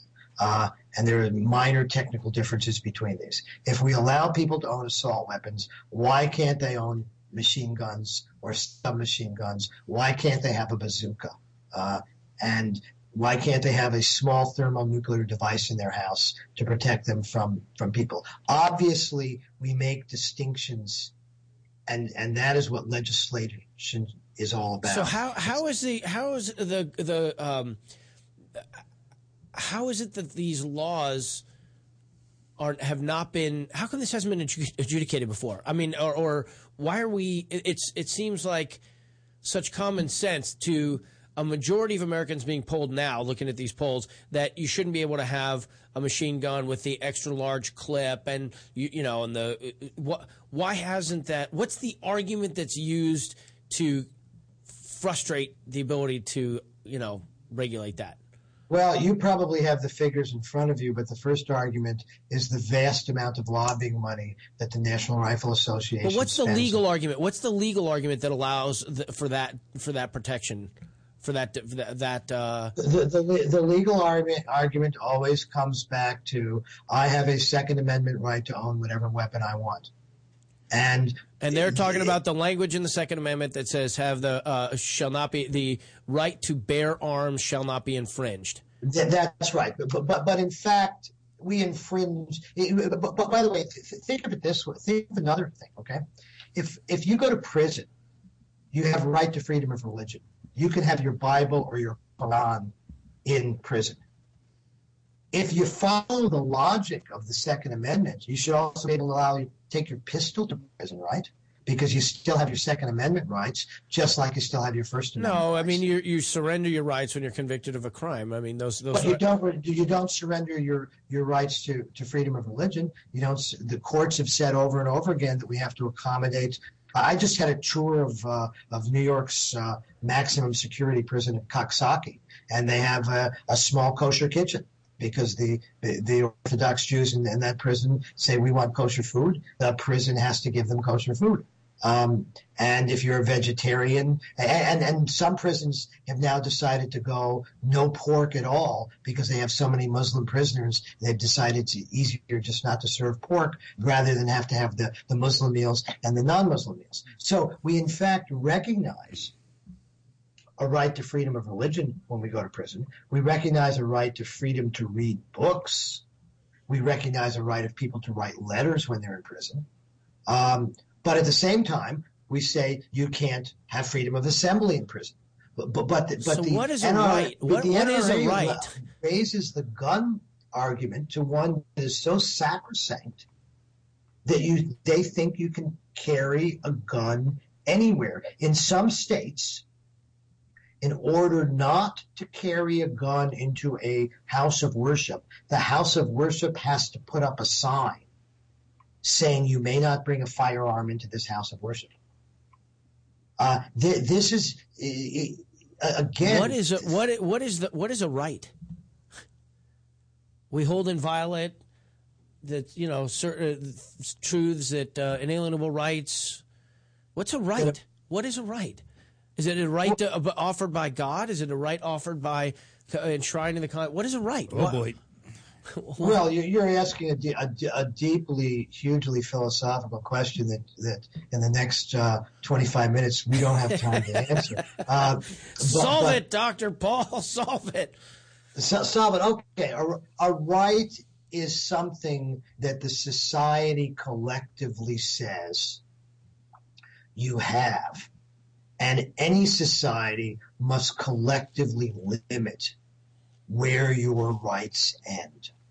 Uh, I have a right to walk around my house without any clothes on. Yes. I don't have a right to walk down to the public library in most places without any clothes on. Uh, now, you know, I surely have an inalienable right to take a shower without my clothes on. Um, but the society says, yeah, but that right stops at your front door. You can't take that right outside uh, unless you go to the nudist beach. Uh, there are the, the, the moment we leave our house, we encounter one after another of limitations. You don't have a right to cross the against the light. Dr. You don't Finkelman, have I've right got to a, uh, drive through the stop sign. I have a caller calling in. Let's take a call and see what they we'll see what their thought is about this You whole have a right to take that call. I have a have a right to take. It's infringed on by nothing. Okay, hold on. Uh, courtesy. Hello, this is Sean. You are on the air with Dr. Finkelman and uh, Mackenzie and everybody here at uh, Vox Populi. Hi, Hello there. Who are you? And where where are you? I am in Wyoming. You're in Wyoming, which uh, I'm sure has pretty um, pretty. Uh, uh, let's see. Hmm, how do I phrase it? I bet gun gun rights are protected pretty severely in in, uh, in Wyoming. What what? They have, Wyoming has pretty liberal gun laws. Go go ahead. Go, uh, go ahead and tell me uh, what, what's your name. It's Anna Testal. Anna. Yes. All right. Hi, Anna. Uh, What are you thinking about this conversation? You've been listening. What What are your thoughts? What you have a question? Yeah, um, you know, I was just, I've been listening for like the past hour and my boss is getting mad because I'm not working. But, um, I think the underlying problem that we have in this Constitution, or not the Constitution, I don't know how to put it. It's like, we can have the Constitution, we can have our rights protected, but then we can also have regulations to, you know, to those rights that we have protected. Like, yeah, Wyoming, we definitely have a lot of gun affiliated people, and of course they don't want their rights to be taken away, but at the same time, I think that we need to have them regulated. Like, a lot of people I know have several guns, and they don't really use them all, and yeah, a lot of people collect them, but I think there needs to be a point to say when is enough, you know? All right, Anna. Thank you very much for your call. Thanks. All right, we've got another one here. Uh, hello, this is Sean asking you on Vox Populi. Who is this, and where are you calling from? I am uh, Kara. I'm calling from Indiana. Hi, Kara. How are you doing today? I'm very wonderful. Thank you. How are you? We're, uh, you know, I feel a little less uh, victimized today because we're at least thinking about things and trying to communicate about them. What Indiana? I'm from. i my wife is from Indiana. I've spent much, much, many years of my life, Rudy, and all that, and everything in Indiana. So, uh, so, and I know uh, how. Um, I know how I've shot a lot of guns in Indiana. Actually, I've done a lot of recreational gun shooting in Indiana. So, tell me what what you're thinking about, and if you have any questions. Oh well, I've been following uh, you on Twitter, of course, you know, and that's how I uh, uh, was listening to the. pro- I was actually listening to the program before I found you on Twitter, so I've been, excuse me, advertising for you a while. Thank you. But uh, the the guy that you have today, Dr. Pickleman, I I think is very wonderful. Uh, but I had uh, some questions. Uh, that I was posting on there. Of course, there are 60,000 different questions that arise from What's your issue. What's your Twitter handle? Uh, it's Kara Moore, 1967. You know me. Oh, hi, Kara. All right, so good. Uh, so give me a good question for Dr. Finkelman. Uh, the question that I had uh, that I thought was uh, very good was um, uh, the permission to use guns in, in citizens' arrest cases versus uh, constitutional law, because you know each state has a uh, citizens' arrest um provision, and and I was wondering how this um, you know might conflict with the constitutional law because you know uh, under the Constitution, uh, the police have to read the Miranda rights, which uh, uh, you know is constitutional. So uh, the question was permission to use guns uh, in a citizen's arrest. Thoughts, Paul, on the uh, on that idea, the the citizens arrest. Is there is there any? Uh, how does the citizens arrest work relative to the? well, constitution? you know something. This is not something that I that, that I um, know a whole lot about. I would say basically that a citizen's arrest is, is something that is archaic and is uh, not really anything that, that functions very much in the United States today. And I think if somebody stops you um, for for a citizen's arrest, uh, they better be very sure that they know what they're doing. Um, uh, because the reality is is that we have gone away from a world where the citizens are the primary law enforcers, and for very good reasons.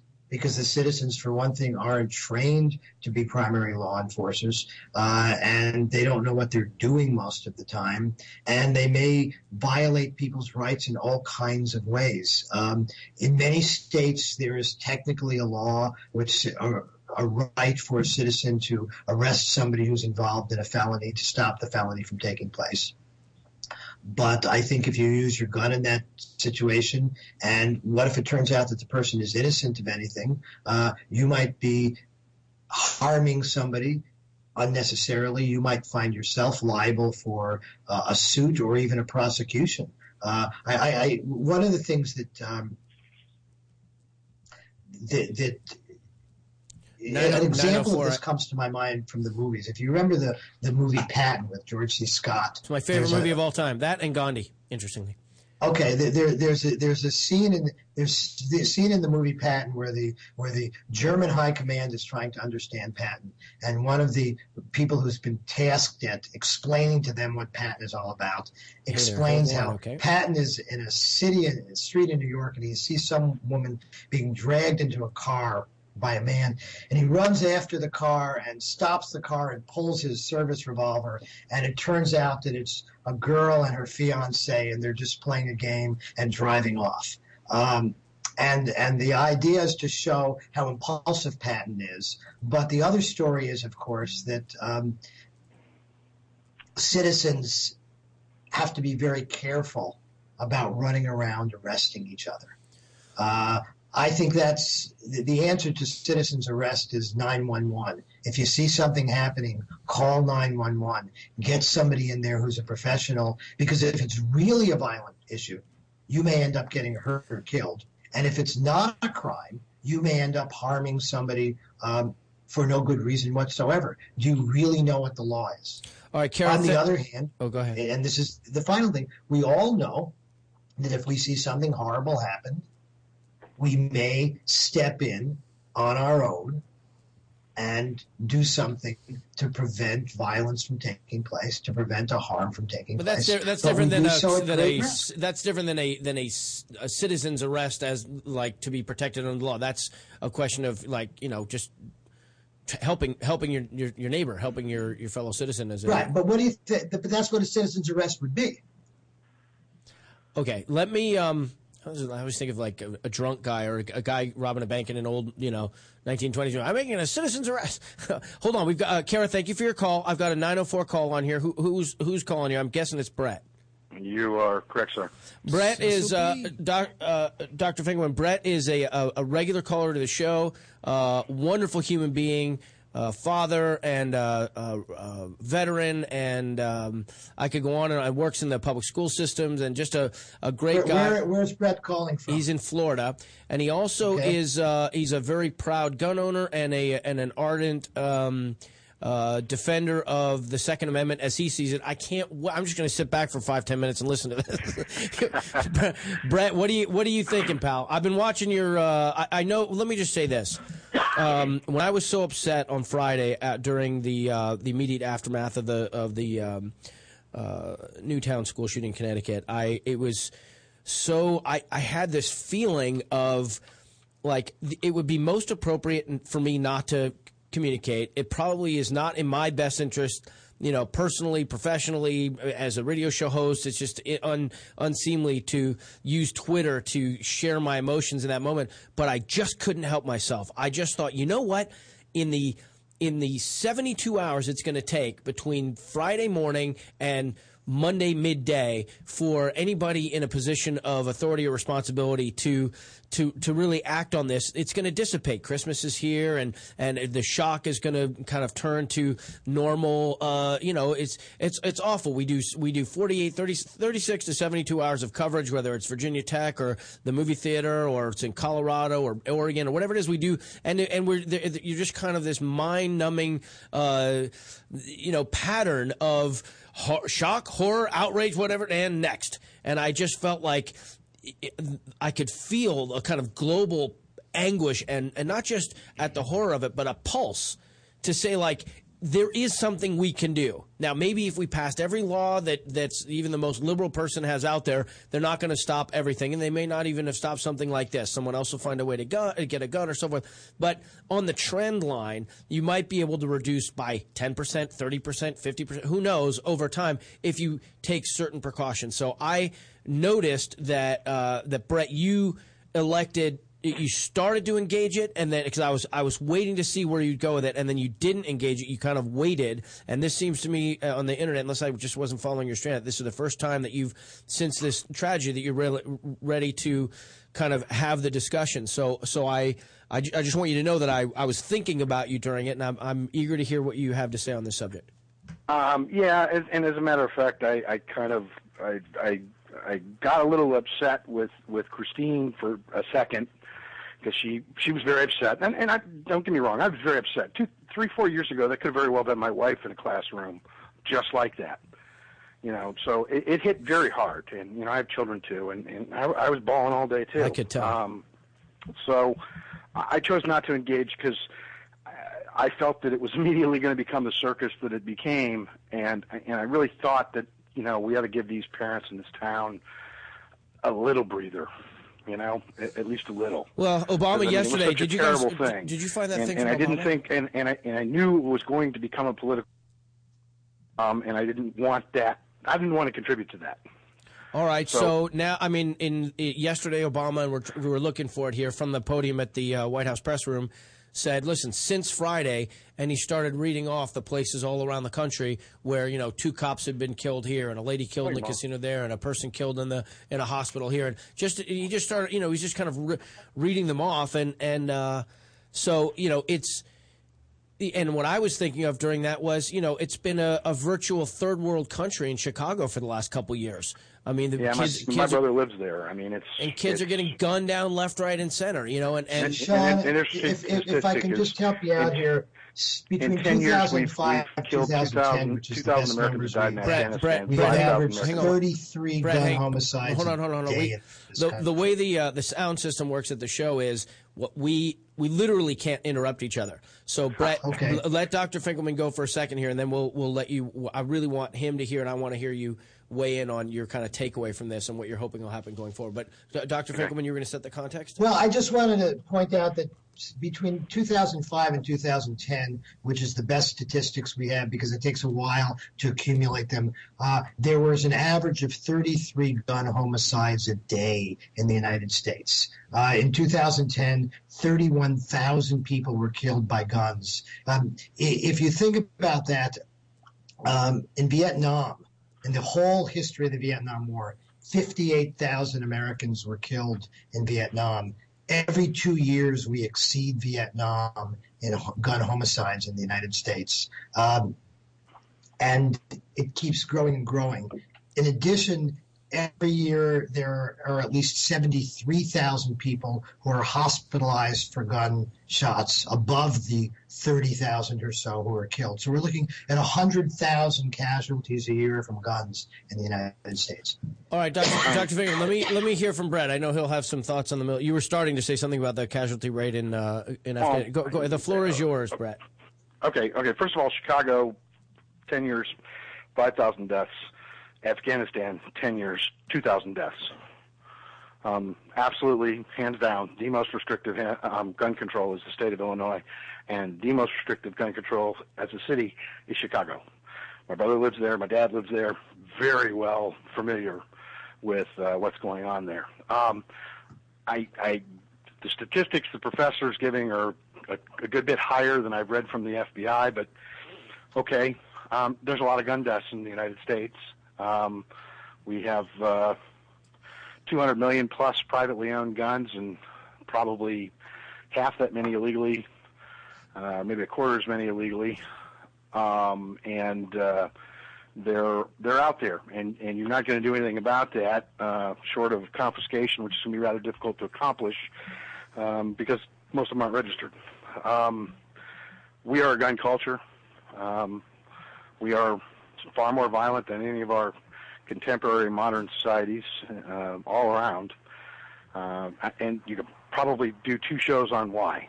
Um, you know, and, and you can argue about whether or not you should take them away or whether or not you should keep them.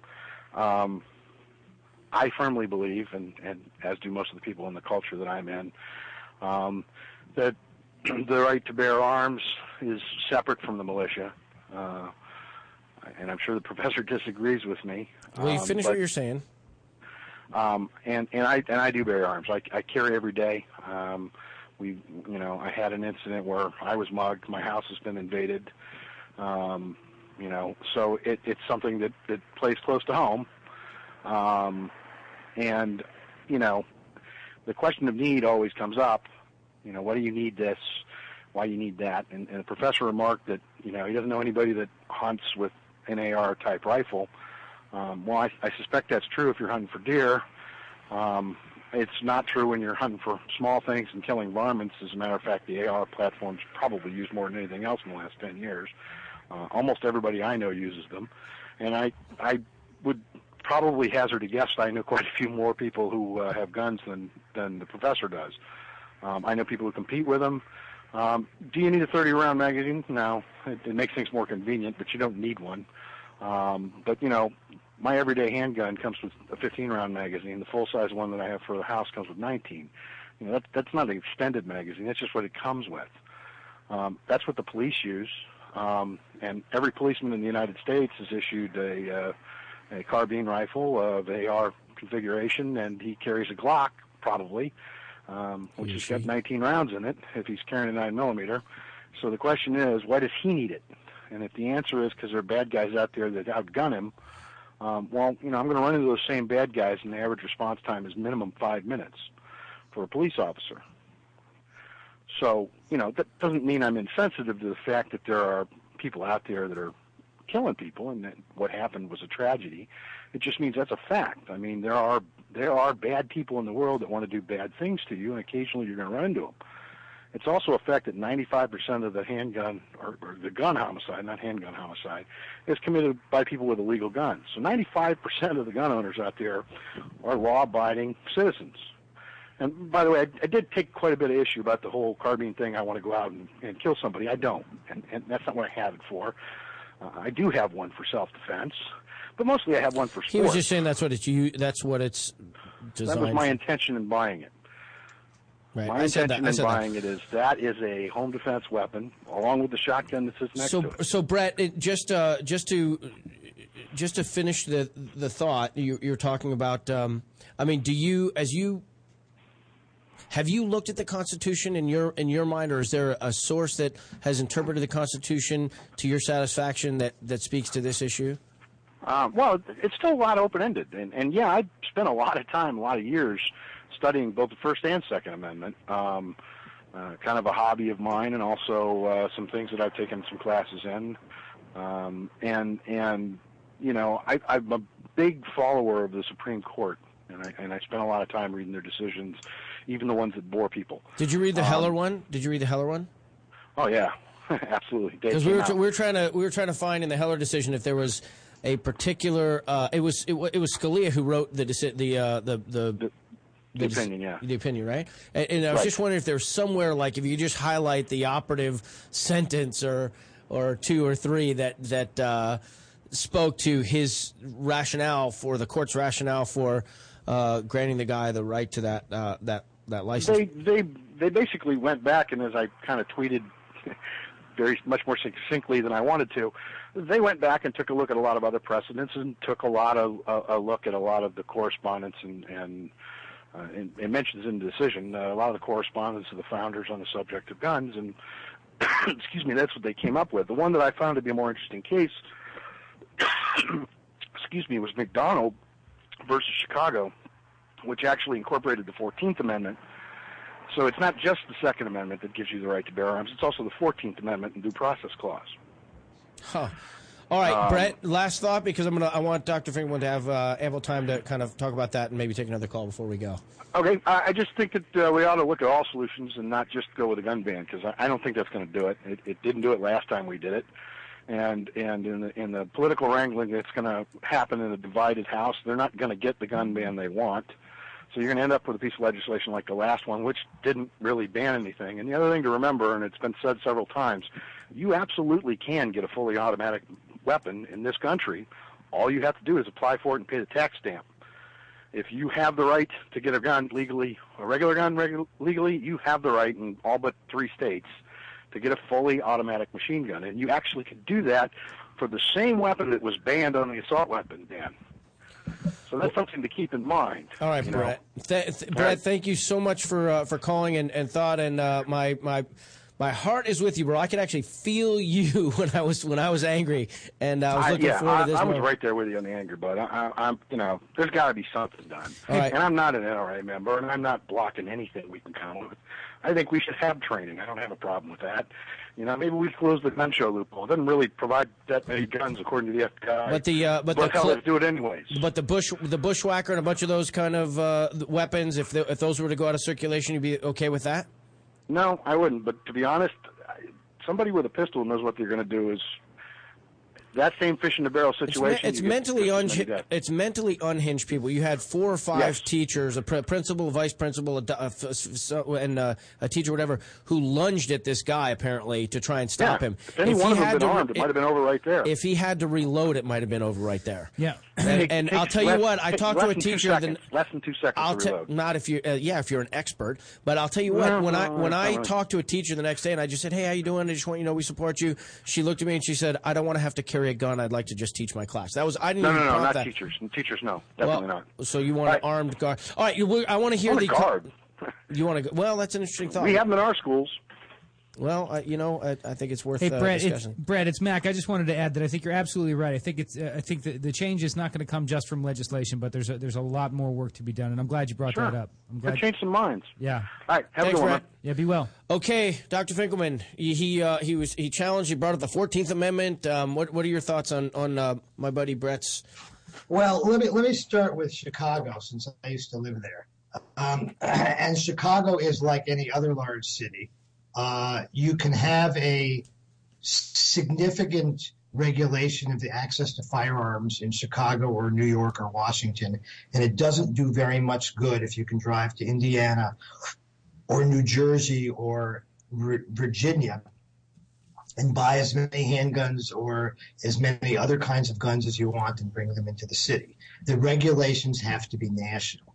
If you rely on localities, you're simply uh, saying that the the people who are most mobile, the criminals who are most able to move from place to place, are able to get guns easier uh, than other people. Uh, so, so any kind of gun regulation has to be at the national level. And when you look at the arguments against gun regulation, you have people who say we shouldn't have a background check, we shouldn't have a waiting period, we shouldn't have any kind of registration, we shouldn't have any kind of licensing, we shouldn't have any kind of mandatory training.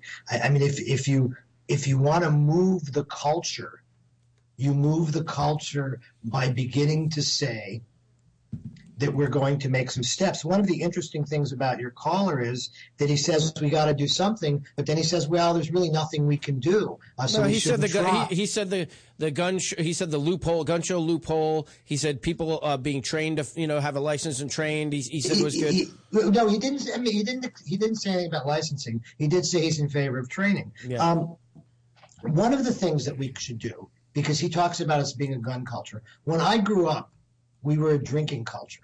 People used to go and drink and drive, and drunken driving was a joke. People used to laugh at. We'd laugh in high school about our friends who got into accidents uh, drinking and driving. Along comes Mothers Against Drunken Driving, and they literally changed our culture.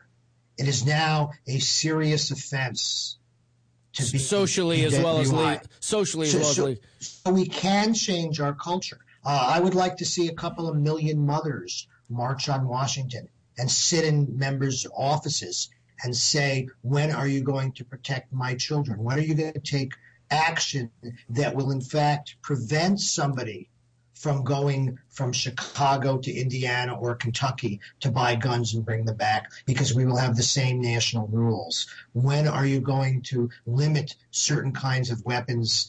Uh, he says it only takes two seconds to reload if you're an expert. But the reality is, if five people were lunging at this guy while he's reloading, he can't get them all in two seconds. Um, there are lots of things we can begin to do. Um, one of the things, by the way, is to make people criminally responsible for the crimes committed with their guns. So if you buy a gun and your gun is stolen by your son and your son commits a crime, now I know in this case it wouldn't matter because he killed his mother as well, but had she survived, I would say she is criminally liable for bringing guns into the household where she has a mentally imbalanced son and those guns were not locked up and those bullets were not locked up. So there are lots of ways that we can begin to force people to think seriously about what they're going to do about the guns they own and to move forward. Dr. Paul Finkelman, President William McKinley, Distinguished Professor of Law and Public Policy and Senior Fellow in the Government Law Center At I- Albany Law School. at Albany Law School. I just want to say I I can't thank you enough on behalf of uh, Mackenzie and uh, and and Francisco and Johnny Ice here, the entire audience. Uh, you're you're uh, I really really really learned a lot from our conversation yesterday, from the conversation we had on air. I expect to be calling on you uh, constantly as the the Vox Populi uh, constitutional law contributor. I, I second that amendment. and uh, thank you for your, your, your good your good thoughts and your contribution today. It uh, it really means the world to me, and I have I hope you have a safe drive back from Duke to uh, to Albany, and uh, and we'll be speaking with you shortly. And I've got a Thank couple of packages and- in the mail to you. Thanks to your callers and, and tweeters. Thank you very much. All right, my friend. Goodbye for now. There's things in the mail to you coming soon. Okay, I'm looking forward to it. Bye. Bye. Cheers. All right, uh, Mac. Uh, would you like to offer a thought? We have, we don't have many minutes left, so just uh, I want to give you. Oh, actually, you know what? Let me do it this way. Francisco, do you have anything you want to say on this topic? No. Johnny Ice, do you have any contributions you want to make?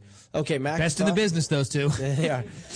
Uh, Better to be heard and not the, uh, seen and not heard. You talk about the commencement speech. No, I want you to comment on this issue. Well, yeah. I'm. You know, I, I, I think, I think both those guys, uh, both Dr. Finkelman and uh, and and our friend Brett, uh, you know, uh, are right about about about some things. Uh, you know, I, I think, I think, I think that in the long run, this um, this thing that happened in, in, in Connecticut will end up um, with a positive net. You know, the, the, the loss of those children will not be in vain. The loss of those teachers will not be in vain. The consciousness of this country is being raised as we speak. We are we are growing. We are learning as a nation. We are teething. It is it is painful and it hurts and it makes us want to scream and cry. But eventually that pain goes away and we mature and we get older and we learn from from this this horror. And and unfortunately. Um, it hurts right now, uh, but but we are we are growing. We are growing. All right. Um, I agree with that. I think I'm going to make a couple of comments here, but we'll finish up. How much of that are we going to play? Because we got f- like four and a half minutes now. What do you mean play? I was just going to read it. Oh, you're just going to read it. Oh, I thought you had to play it. You- What the old man speech? Yeah. No, it's You not recorded. It It's- I think it is. I, I, I heard it. of I heard it. But it's good. It's good stuff. it's good stuff. Uh, we'll let you go out with it, but let me just say this about that. Um, you know, there's there's um, sometimes when people use bumper sticker slogans and tried and true slogans from the argument of a bygone era, um, I think that they are either uh, intentionally or willfully ignorant about how insensitive what they're saying is. Um, cold dead hand. You, you'll get my gun when you take it from my cold dead hand. You know that old, that doesn't the gun. They don't use that anymore. But but there's other things. Um, guns are. Uh, there's a million of them. I don't need to repeat them. But the the point is, when people use them, when they use anecdotal uh, evidence to support their opinion, um, it if they were sitting in the room with the families. Uh, right after the kids died, or if they were sitting in their homes when there's quiet in the homes instead of the pitter patter of little feet, if they were sitting uh, next to the victims of any one of the tragedies that we all talk about Columbine, the movie theater, Virginia, Virginia Tech.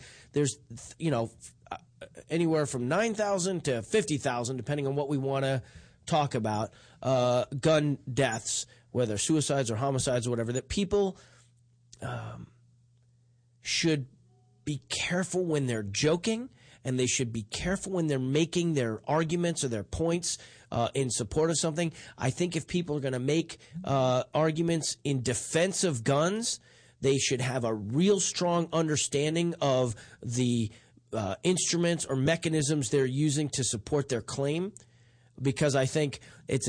I'm tired of negotiating this conversation. I'm tired of the families of victims and innocent people who want to be able to go to schools and go to uh, public places without worrying about getting killed with assault weapons. They're negotiating this whole conversation from a position of weakness. Because they have to live in a place where 200 million or 100 million people own guns. I just assume we say, you know what? Nobody gets guns anymore, or at least not these assault weapons and their extended clips and all this kind of stuff. Everybody take that away. And if you'd like to own those, then demonstrate that you will be respectful. Prove to me that you should have this gun in this society. If you can, if you're willing to get licensed and prove that you can keep it stored properly and make sure that there's no one in your home or your immediate family or your immediate environment who might want to do you ill, who's got a demonstrated uh, mental health problem, I don't know what I just said there if I agree with that, but basically, you know, if we are going to be able to say my kid's in high school, he's a loner, I'm worried about him, I need to get uh, get him or her access to health evaluation, and if the evaluation is this person's got problems, not just throw our hands up to it, uh, you know, I don't want to negotiate from a position of weakness. If you're going to have guns, prove that you're worthy. Don't just make me expect that you're a good person. Because I know the people who have them in my life, and they're good people. But I think any one of them, if you could say, trade in your cache of weapons in your house, which you like, to bring back those 20 kids, those 20 babies, boy, it'd be hard for them to keep their fucking guns. Boy, would it be hard. So I, I like guns. I use guns. I believe people should have the right to them, but something in our culture has to flip. And as far as I'm going to concerned, it's going to start with Feinstein's uh, assault weapons ban reintroduction and closing the gun loophole and getting rid of those clips and those magazines of extra ammo. Uh, maybe they, you know, uh, uh, or whatever, you know, and and and trying to take out of circulation, maybe doing a federal buyback of guns to offer people fair market value for their guns, like we do in Los Angeles. Mayor Villaraigosa just decided that he's going to move from May up till December 26th.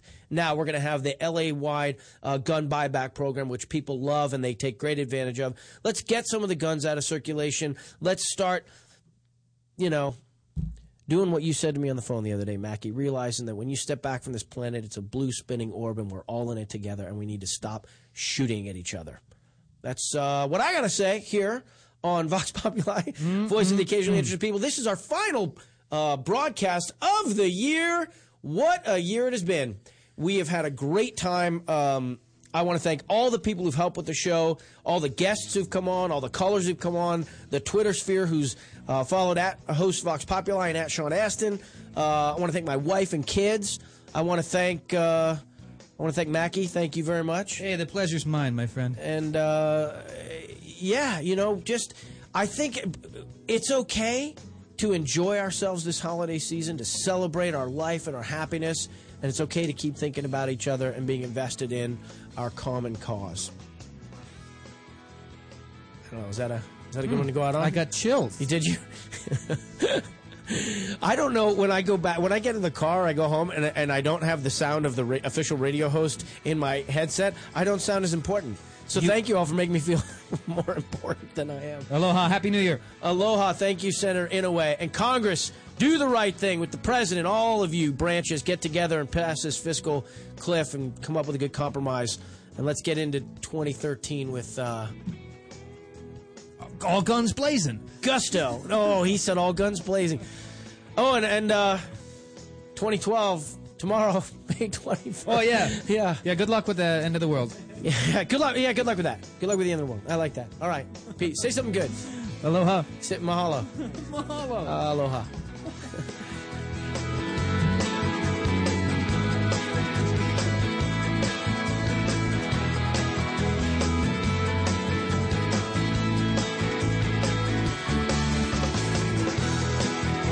You're listening to the Toad Hop Network, radio worth watching.